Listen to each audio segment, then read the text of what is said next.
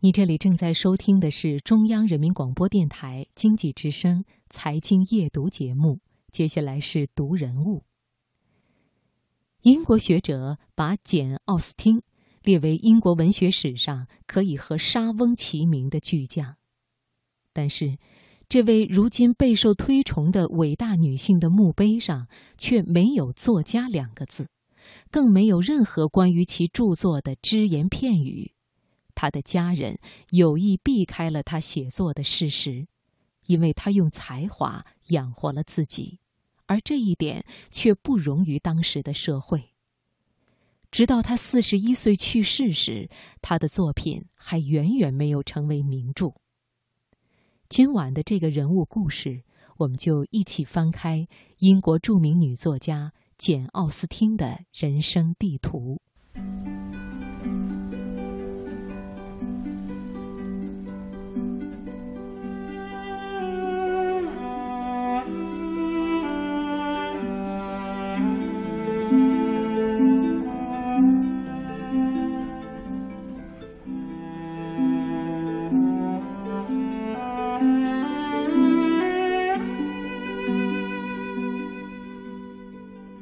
汉普郡的史蒂文顿小镇，是简出生成长的地方。他二十六岁以前的岁月都在这里度过。小镇的现在和过去一样，人烟稀少，屋舍周围是典型的英国乡村景色，篱笆低矮，绿草丰厚，伞形树盖让村庄显得宁和又可爱。不过，简和父母兄妹曾经生活过的那幢小楼早已经被拆除，尚存的仅有一口水井。家里兄妹多，经济拮据，但是童年时代的简似乎总能对生活充满热情。在学习做家务和女工之余，他会在晚饭后的客厅里跳舞，虽然要挪开椅子才有地方。但是简总是最积极的那一个。父亲说他目光明亮，脚步飞快，兴致高昂。十一岁之前，简在女子寄宿学校忍受了四年冗长无聊的生活，女工和法语是主要项目，艺术和科学并不涉及。那时的英国社会深信女人嫁得好才是真的好。而针线活显然比知识更能塑造一位淑女。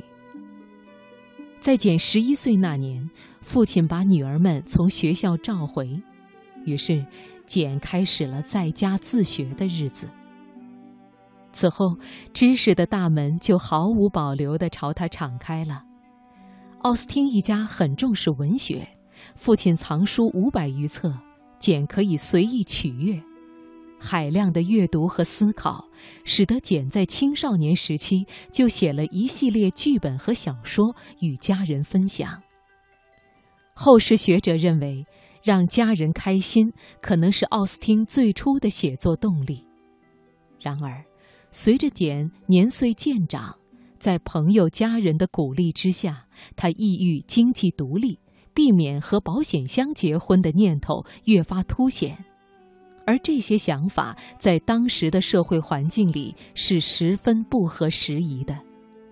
此外，他还有一个写作的动力，就是他自身的情感经历。简在二十岁时遇到了他的初恋，来自爱尔兰的年轻律师汤姆·勒夫罗伊，两个人一见钟情，却被迫分手。之后的三年里。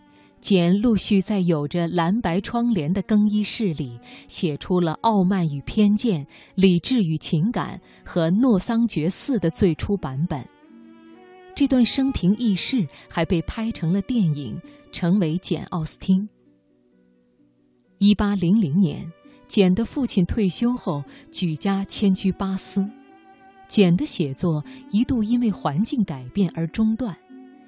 一家人在巴斯住了四年，直到他的父亲何然长逝。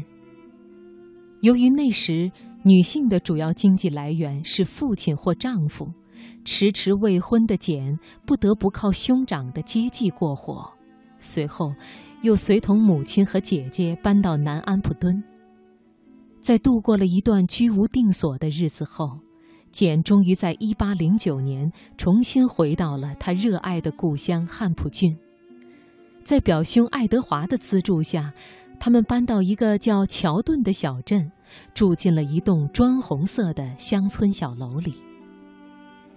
简开始全身心地投入写作，他在这里修改、出版并重新创作了大部分作品。一八一一年和一八一三年，他最为出名的两部小说《理智与情感》《傲慢与偏见》相继出版。随后，一八一四年《曼斯菲尔德庄园》再版问世，另外两部作品《艾玛》《劝导》也陆续开始启动。但事实上，这段在巴斯的日子，简过得并不舒心。除了拒绝求婚、父亲病逝等人生大事接踵而至，他还因为一位朋友的意外身亡，再次深受打击。有传言说，他曾一度患上了忧郁症。